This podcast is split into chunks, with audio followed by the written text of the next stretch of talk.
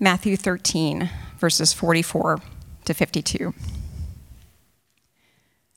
The kingdom of heaven is like treasure hidden in a field, which a man found and covered up.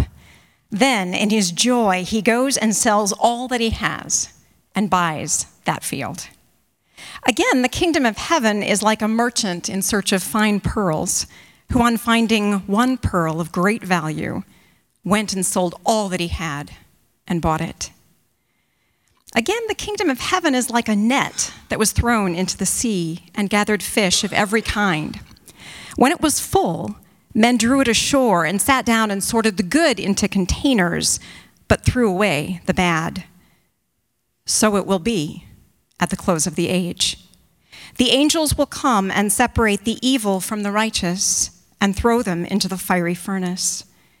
In that place, there will be weeping and gnashing of teeth. Have you understood all these things? They said to him, Yes. And he said to them, Therefore, every scribe who has been trained for the kingdom of heaven is like the master of a house who brings out of his treasure what is new and what is old. This is the word of the Lord. Good morning. My name's Mike. Welcome to Trinity. I'm excited to worship with you this morning. Wow, there's like a good number of you here. Typically, when the time changes, there's like we're like seriously depleted. So glad to see you all here. Well, I guess we did jump forward though, right? Well, I don't know. I'm not going to do the math. In any case, let's open in prayer and we will dive into the passage.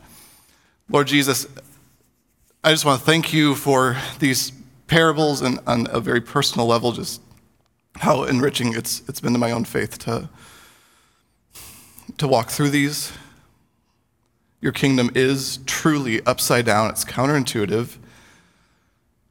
And, and even though today's parables, in some ways, are, are some of the most straightforward, um, we, we may need you for this sermon more than, than any other. Because in, in order to really have this hit us, these parables hit us, we, we need to something needs to happen in our hearts so that we can recognize how desirable the kingdom is, how desirable ultimately you are. We love you, Lord, and we pray these things in your name. Amen. So, if, if you've read a little bit of philosophy or took like a philosophy 101 course, you may know that one of the topics that's argued about and discussed or whatever quite a bit in, in philosophy is the topic of beauty. The topic of beauty. And in philosophy, it's very hard to ever like arrive at a definition of anything, right? So truth, goodness, we don't have a definition, but but and beauty is the same way. But there are certain ways of describing beauty that philosophers have happened upon over the years and they really kind of stuck. And one of those descriptions of, of beauty that gets tossed around in the discipline of philosophy is that beauty is desirable for its own sake. Beauty is desirable for its own sake. So, what do they mean by what, what, what, do they mean by that? There are lots of things that we desire, like money or attention or, or safety or power, but we, we sort of desire those things because they're a means to an end. They're not an end in of themselves. We, we desire them so that we can get something else. So, we desire money, for instance, because with money, we can buy things that will make us feel powerful or make us feel happy or comfortable or, or any number of things. These are means to an end, not ends in themselves. So they're not desirable for their own sake. They're desirable for the sake of whatever it is you're going to use them to get. You see what I mean? So you follow with me so far. So with beauty, things are a little bit different. So, like right now in my office upstairs, I have a print of a painting by Makoto Fujimura. He's a Japanese American artist. He happens to be a believer as well. But the painting is called Kiseki, and it's this like gorgeous, it's a modern art piece of like a tree, and it's a blossoming, like cherry blossom tree, and just a really, really beautiful painting. I didn't desire a print of Kiseki because I'm going to like use it to get something else, right? I desired it because I, it's beautiful because I, I, want to sort of daily, it, it, like means something to me and its beauty, and I want to daily encounter this beautiful thing. We desire beauty because we desire beauty. So now there's even more to this, though. A lot of things we desire are very good, and we desire them because they make our lives happier in a way, like they help us live the good life, or they're good for society, or they reduce stress, or what, you know, whatever. They bring happiness. But the other, the other amazing thing about beauty, beauty is so desirable that we'll set aside happiness to get it. So like there's a lot of examples of this. I could go with the really cheesy one about like the guy who goes to just any length to win the heart of that beautiful woman. And like I could do that, but there's actually even more powerful examples where beauty has this way of totally decentering a person off themselves. And you have folks who will go into under-resourced, deeply depressed areas of the world and pour out their lives, give up everything about their personal happiness so that that place in the world can become more beautiful and become livable. That there's something about beauty that decenters us, puts us off ourselves. Because in beauty, there's this thing that's worth more than immediate happiness. And the kingdom of God is like that. It's ultimate beauty because it's king is beauty itself. And because of that, it's worth so much more than anything in the world. The kingdom is something so desirable that it's worth setting aside temporary happiness to get it. The kingdom is desirable for its own sake because its king is desirable for its own sake. So here's the, the main point for today. We're going to find the kingdom is worth anything we give up, and nothing is worth giving up the kingdom. So the kingdom is worth anything we give up and nothing is worth giving up the kingdom. You guys know how we sometimes do this. We're just going to take that sentence and piece it apart. So we're going to start with the first half. The kingdom is worth anything we give up. Verses 44 to 46. The kingdom of heaven is like treasure hidden in a field, which a man found and covered up. Then in his joy, he goes and he sells all that he has and he buys that field. Again, the kingdom of heaven is like a merchant in search of fine pearls who, on finding one pearl of great value, went and sold all that he had and bought it.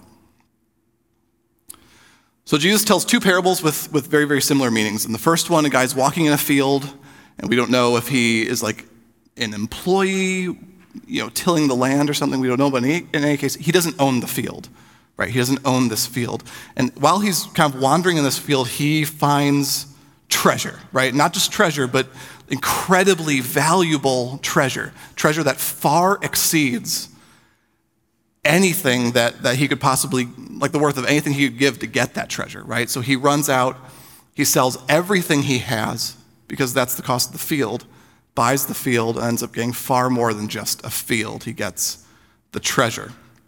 The second story is like it. You got a merchant who seems to be buying and selling pearls, right? It says he's in search of pearls, so he's a, like a pearl merchant. These guys were likely loaded. And he finds this one pearl that, that makes him think, like, oh man, I, I need to own that.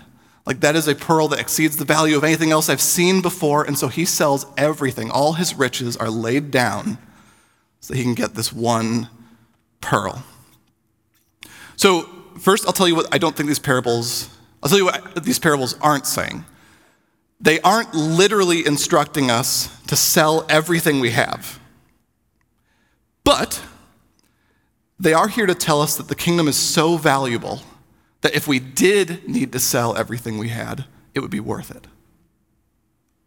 They are here to tell us that the kingdom is so valuable, if we did need to sell everything to get it, it would be worth it. Well, these parables get at it has a lot to do with the obstacles in each of our lives that keep us from repenting, from believing, from following Jesus. They, they sort of get us in touch with how amazingly worth it it is to follow Jesus. And so, to get a sense of the kingdom's worth, we have to ask two questions. What is the kingdom? There'll be a little bit of review, but review is great. So, what is the kingdom? And then, why is it so valuable? So, start with, with what is the kingdom? I'm asking you guys to remember almost a year ago now, but, but early on in Matthew, remember Jesus comes on the scene, and what is the announcement that he makes? Repent and believe, for the kingdom of heaven is at hand. The, the crux of Jesus' message throughout the book of Matthew, like the, the center of Jesus' message, is the announcement that God's kingdom is at hand. It's, it's in Him, it's within arm's reach. And so he, he, he makes this announcement. And on one level, we're like, okay, wait a minute, I thought that God was already king. And he absolutely is. He is the creator, there's nothing he doesn't own, right?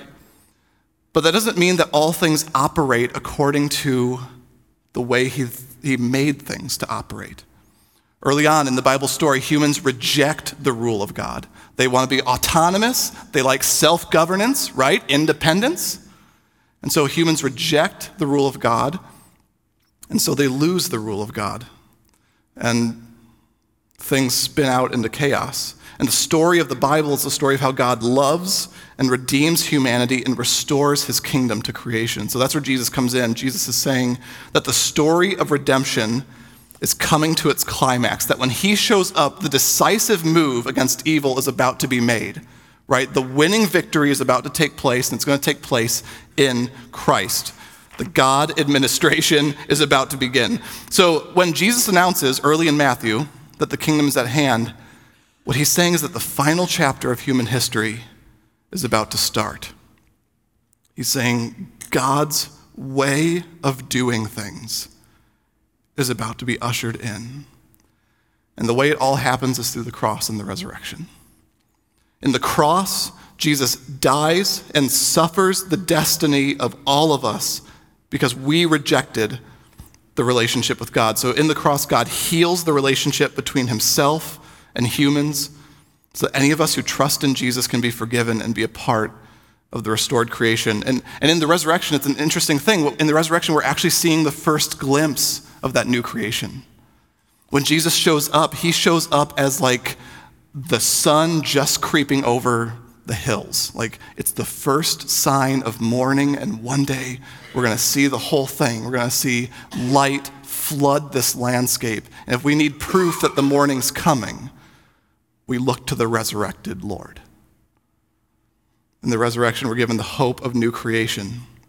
And so, for any of us who have trusted in Jesus' death to be a gift for us, his resurrection will be a gift for us as well, and we will be made new. So, that's what the kingdom is it's the world as God wants it, it's the future that Jesus secured for us, and it's also the, the way of life that, we, that Jesus launches right now, that we, we begin to participate in right now. So it's the world as God wants it. So, why is it so valuable? That's what the kingdom is. Why do we want that? Like, let's stir some self interest into this, right? Like, why do we want the kingdom? So, what I'm actually going to do is I'm going to just take a look at the Sermon on the Mount. Just for like one minute, we're going to take a look at the Sermon on the Mount, something that we, we walked through a few months ago. The Sermon on the Mount is prescriptive, right? It's, it's commands, it's prescribing a way of life. But because it's prescribing the way of life that God desires for his people, it's also descriptive. Not just prescriptive, but descriptive. It's describing the world as it can and will be under God's rule. And so let's take a few examples from, from the Sermon on the Mount. It's in chapter 5. I'll be jumping around, though, so it might be a little fo- hard to follow me, but I'll be basically in chapters 5 and 6 for just a minute. So take a look at the Beatitudes. What we find is that blessed are the poor in spirit, for theirs is the kingdom of heaven. In other words, the poor and the disadvantaged find this place of honor in the kingdom. Blessed are those who mourn, for they shall be comforted. In other words, those who have suffered loss, those who are grieving the evil of this world, who have lost people, they will find comfort. Those who hunger and thirst for righteousness, this is verse 6. Hunger and thirst for righteousness, they'll be satisfied. In other words, those who just desire peace and desire goodness, they will have more. They will be more than satisfied because the kingdom is filled with the goodness of God and lives flourish there. We see that the, the meek shall inherit the earth, the lowly will be recognized, the unassuming will be honored. Going further down, in the kingdom, anger is completely changed so that people don't dehumanize each other or try to control each other and then get ticked off when they learn that they can't control each other and they try to make use of that person and like pour wrath on them with, with anger. They don't dehumanize each other with anger. Going down even further, in the kingdom, there's no lust. Lust does not have a place. So people aren't using each other for pleasure, right? So a woman can look into the eyes of a man knowing that he wasn't using them minutes ago to undress her. Then, uh, even farther down, oaths. People are truth tellers. in the kingdom. And the, the kingdom is a place where people tell the truth. They don't use their words to manipulate each other or manage each other's like perception of the world. They say what they mean.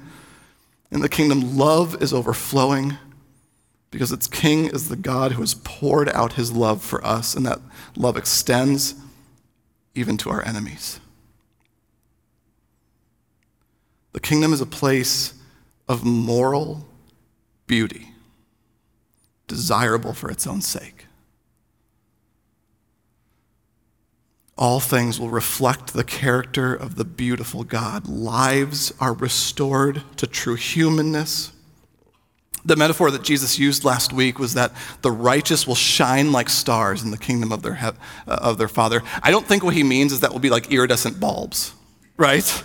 Like, I don't think that Jesus is saying that will, like, literally, I don't know, you know. But I think the, the, the point that he's getting at is he's, you know, he's quoting from an earlier Old Testament text. The point is that in the kingdom of heaven, people like God will heal people and their lives will become so caught up in His glory and become such a reflection of His character that they will become glorious. They will shine like stars in the kingdom of their Father. And most of all, God will be with us as we've never experienced it before.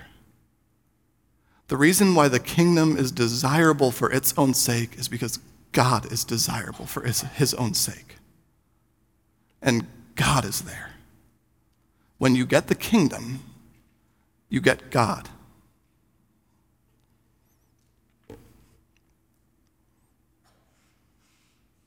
So, do we see why this is beautiful?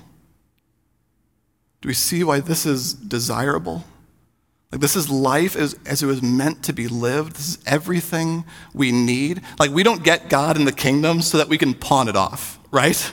Like, it's not a means to an end. Like, this is what we were made for. This whole reality is made possible because of the cross and the resurrection, and most of it hasn't arrived yet. Oftentimes at the kingdom, have you guys ever heard the already but not yet? Thing that the kingdom is already on some level. There's part of the kingdom that's visible now, there's ways in which we can get glimpses of what God's rule is like, but most of it is not yet. Most of it is future, right? But some of it is visible now, and, and one of the, the, the big ways, probably the biggest way that it's visible now, is through the community of God's people. So, like, over the past couple weeks, I not I didn't have any like motive or anything. Just I happened to ask a number of of you how community groups were going, and I ended up getting a lot of stories. And then I don't know if, if all of you were at our last family meeting, but we had like a testimony time. And, and again, I've been just thinking on those stories and the other testimony times that we had at both of our, our worship nights that we had this year. And so my, my, my mind has just been flooded with stories coming out of our little congregation. And those stories are of people caring for each other. They're, they're stories of people loving one another and making sacrifices to pour into each other's lives. And I want you to know that that is a glimpse of the kingdom. That you guys have been living out of the love you've received in Christ. And all over this congregation, the Spirit has been at work through service. I'm not saying that we're perfect, right? Far from it. But the Spirit is at work. And so when we see folks like laying down time to repair a vehicle, or we see folks bringing meals, or grieving with one another, those are glimpses of the way of life that will be lived in the kingdom. So I want to give God glory for that and what he has done in our midst because it is beautiful. God is using us broken, sinful creatures, like these humble vessels, right? Can't take credit for a thing. God is making his kingdom visible in our midst, and it's awesome. So keep following Jesus. keep following Jesus. Keep being dependent on his grace because beautiful things are taking place. The kingdom is eh, king in his kingdom. Nothing is more valuable than that. Nothing's more desirable than that. And what I want to point out too in, in these parables, notice that like the treasure and the pearl are not being bought for what they're worth. You see that? So, like, if, if these guys sold everything they had and the treasure and the pearl was like the exact market value of everything they had, why sell everything you have, right? It's a wash. Just keep everything you have. But instead, like the idea is that these things are so much more valuable that's nothing to them, right? The one guy literally says he goes off with joy and just gives away all his possessions. And the reason why is because, like, this is a steal. What they're purchasing, the, the cost that it's being, being offered at is a steal. So much so that they give away everything they have to get it. And I think Matthew is telling us something. Jesus is telling us something. God is inviting people into his kingdom by grace alone. We don't bring something to the table. We can't qualify ourselves for entry. The kingdom is being given away to those who recognize their need and just come to Jesus for forgiveness and meaning. The kingdom is a free gift that we receive by putting our faith in the faithfulness of Jesus. Because of him, the kingdom that costs more than everything we have is being given away for free. The kingdom is worth anything we give up, but there are still things that we might choose over it. The kingdom is worth anything we give up, but there are still things we may choose over it. Many of us may do just that. And so that's why the second part of today's sentence is so important. Nothing is worth giving up the kingdom. Verses 47 to 52. Again, the kingdom is like a net that was thrown into the sea and gathered fish of every kind.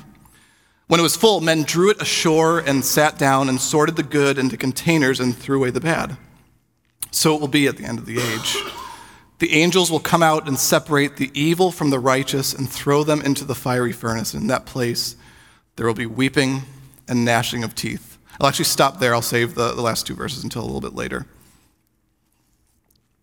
So, in, in this parable, Jesus is essentially kind of reiterating what he did last week with the parable of, of the weeds. So, what we have are these fishermen fishing, and oftentimes what this would look like is you'd have two boats next to each other, and there'd be a net in between. And so, as the boats are sort of sailing down, I don't know, for freshwater fishing, I guess you'd call it like the strike zone. I don't know. But in any case, as they're sailing down, there's more and more fish being piled into these nets. Now, these guys in the parable, they're almost certainly Jewish fishermen. So if they're going to abide by kosher laws, something's going to happen. Like they're going to get a bunch of fish that they can't use. So like any anything like an eel or a catfish, crawfish, all that stuff is actually going to have to be discarded. And so at the end of the whole fishing outing, when the time's right, the net is full, there's no more fish to be had, they're going to come ashore and open out that net, and one by one, they will have to separate the fish that will remain and the fish that get tossed back into the water. And so it's, a, it's an image, again, of final judgment. A lot of what we got into last week. And, and Jesus tells this story for a reason. He, I think he tells it here at the end of all these parables. And I think he tells it right at the end of the treasure and pearl parables because he doesn't want us to pass up on the kingdom. But why would any of us pass up on the kingdom?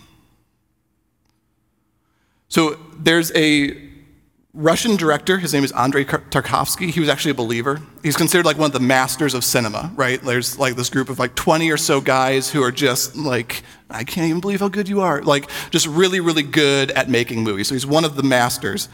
And in the 70s, he made this like I mean, super, super slow moving sci fi movie called Stalker. It's like, it's like the slowest movie ever. It's just so slow and it's three hours long. It's genius.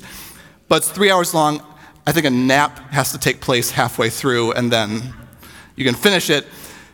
It is genius, though. So, in, in, any case, so it's a sci fi movie, and in the movie, there's this place called the Zone. And the, the, the zone is like nobody lives there, Most people are terrified of it. It's beautiful. It's like this like sweeping fields and hills. It's this big like wilderness kind of place, the zone. But the zone also kind of has a mind of its own. So it'll change on people between visits. And like booby traps will just deploy, people die there. But people still end up going to the zone. And the reason why is because in the center of the zone is the room with a capital R, the room in the center of the zone. And if you get to the room, then your deepest desire will be fulfilled. And so when somebody decides that they actually want to risk their lives and go into the zone and try to find the room and get their greatest desire, they'll hire a stalker, the, the title of the movie, The Stalker. And these guys are kind of like social outcasts. The, the one in the movie is like just kind of this weak, impotent, you know, person, but he understands the zone. He's at home when he's there. And so he gets hired. The, the movie follows him. It's more or less from his perspective. And so he's going to guide two men through the zone. One's a writer, one's a professor. You never know their names, you only know the professions. And, and Tarkovsky, he wants us to see that these guys are like worldly, successful men. They're intelligent, right? The first time you see the writer, he's like leaning up against a luxury car, taking a drag on a cigarette and charming some young woman. The professor is just this like he's just hounding after his career. He's just this humorless, ambitious man com- competing with his peers. And the stalker takes these two guys who kind of have everything. He takes them into the zone. And there's this point in the movie where he actually gets them to the room. They're at the destination where all their wildest desires are going to come to fruition. And the writer and the professor are on the edge of the room, and they both flake. It's like the writer he goes back and forth, right? He's like, how do we even know this thing works? How do we even know that it works? And I'm not sure that it would be a good thing if it did work. You know, so he's going back and forth. The professor pulls out a bomb. He fully believes that the room works. He just thinks it's a bad thing. And so he, he brings this bomb, ends up dismantling it later, but brings a bomb, and his intention is to blow the room up. Both of them are confronted with the possibility of getting their deepest desires, and they want nothing to do with it. And a couple scenes later, the stalker and all of them, they, they've returned home, and the stalker comes home and he's with his wife, and he just starts weeping that these guys passed up on it. They're just crying to his wife. And he's like laying in his bed and sobbing. This happens every time that he takes somebody, you learn. You learn that he takes people repeatedly to the room, and they're confronted by the, the deepest desire. And one after another, they all say no. And as he's, he's weeping to his wife, he says, How can they believe? In other words, how can they believe in the room in such a way that they take advantage of it? How can they believe? All they're thinking about from minute to minute is how not to be sold too cheap. All they're thinking about is how to sell themselves for a higher price. Every minute of their lives should get what it deserves. He's being sarcastic, like they are born for some purpose. They have to pursue their calling because, after all, they only live once. He's saying that again and again and again, people are being brought to the room and they miss out because they're too afraid of missing out. They miss out because they're too afraid of missing out. And I think this is an act of danger for us as well. Jesus' kingdom is beautiful, it is overwhelmingly desirable, but it can be terrifying too. Because in following Jesus, he will ask us to reorganize our lives by the values of the kingdom. And so, as we follow Jesus, we will miss out on revenge because he tells us to forgive our enemies. We, we will miss out on getting to use every single ounce of our resources because he tells us to find him in the faces of the hungry and the thirsty and the poor and the imprisoned. You will find yourself giving time, giving yourself to friends and family, to those within the church and those without who need you. He will tell us to, to miss out on attention or, or relevance because our message will all, all, often be unpopular and we'll miss out on leisure because we'll sometimes be pouring our lives out for people. On the flip side, we'll miss out on accomplishments because Jesus tells us to not define ourselves by productivity. At the outset, it looks like we're going to miss out on a lot if we follow Jesus. Now, here's the thing many of those things are good. Leisure and accomplishment, those aren't sinful things. Like, you should not feel condemned if you have a night binge watching Netflix, right? But if you are organizing your life in order to maximize the time that you spend binge watching Netflix, then Jesus will call you to reconsider.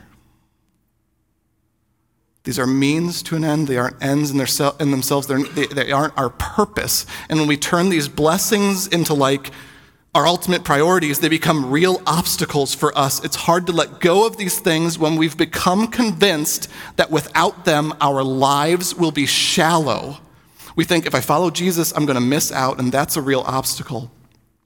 But what we see in these parables is that many of us are in danger of missing out precisely because of our fear of missing out.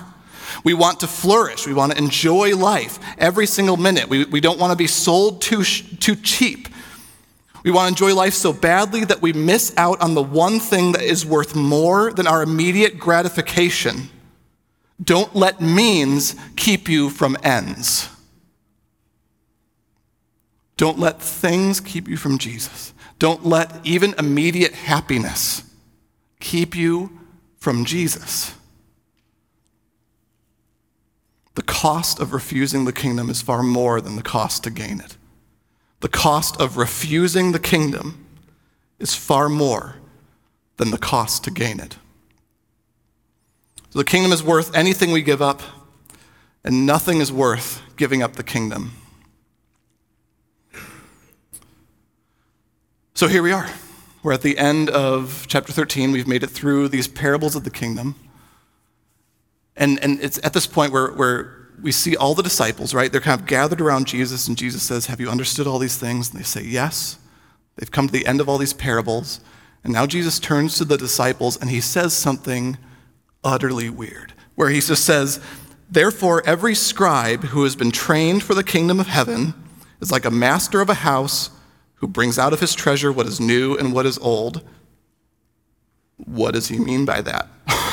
so, the disciples have learned a lot. We've learned a lot. And now Jesus is saying, You're like a scribe. So the scribes were teachers of the Hebrew scriptures. They helped people understand the nature of God. They helped them, under, helped them understand His creation, His word, how He works, how to take part in what He's doing. Scribes sort of taught the law, they examined the scriptures. And Jesus is saying that we become kind of like scribes discipled for the kingdom. We share what we receive. We share what we learn. And so you guys might remember from Steve's sermon on, on community that we want to be a church that's together for growth. And so what that means is that we want to love each other by helping each other love Jesus, right? Love each other by helping each other love Jesus. And I think one of the big ways that we can do that on a day to day level, help each other see why the kingdom is beautiful. Help each other see why the kingdom is desirable for its own sake. Share what you receive. So, for the parable of the sower, we remind each other that we may face pressure, we may be tempted away by pleasure, but the good soil bears fruit, and so do true disciples. So, remind each other of the gospel so we can increasingly be changed by the mercy of God in Christ. In the parable of the weeds and the parables of the net, we learn that we must follow Jesus in the midst of evil in this world. We're going to face resistance. It's going to be confusing, but God will be faithful to bring his kingdom, banish the darkness, and heal all things in the new creation. So help each other, be patient, bear each other's burdens, help each other to the finish line. In the parables of the mustard seed and the yeast, we learn that the kingdom grows even when it doesn't seem like it, even when it's not immediately apparent. So remind each other of this when hope seems impossible. Faith is the evidence of things unseen, and God is always working. From the parables of the treasure and the pearl, remember that God's kingdom is coming, and it is beautiful. Let's pray. Lord Jesus, we thank you that you are inviting people by sheer grace into the kingdom.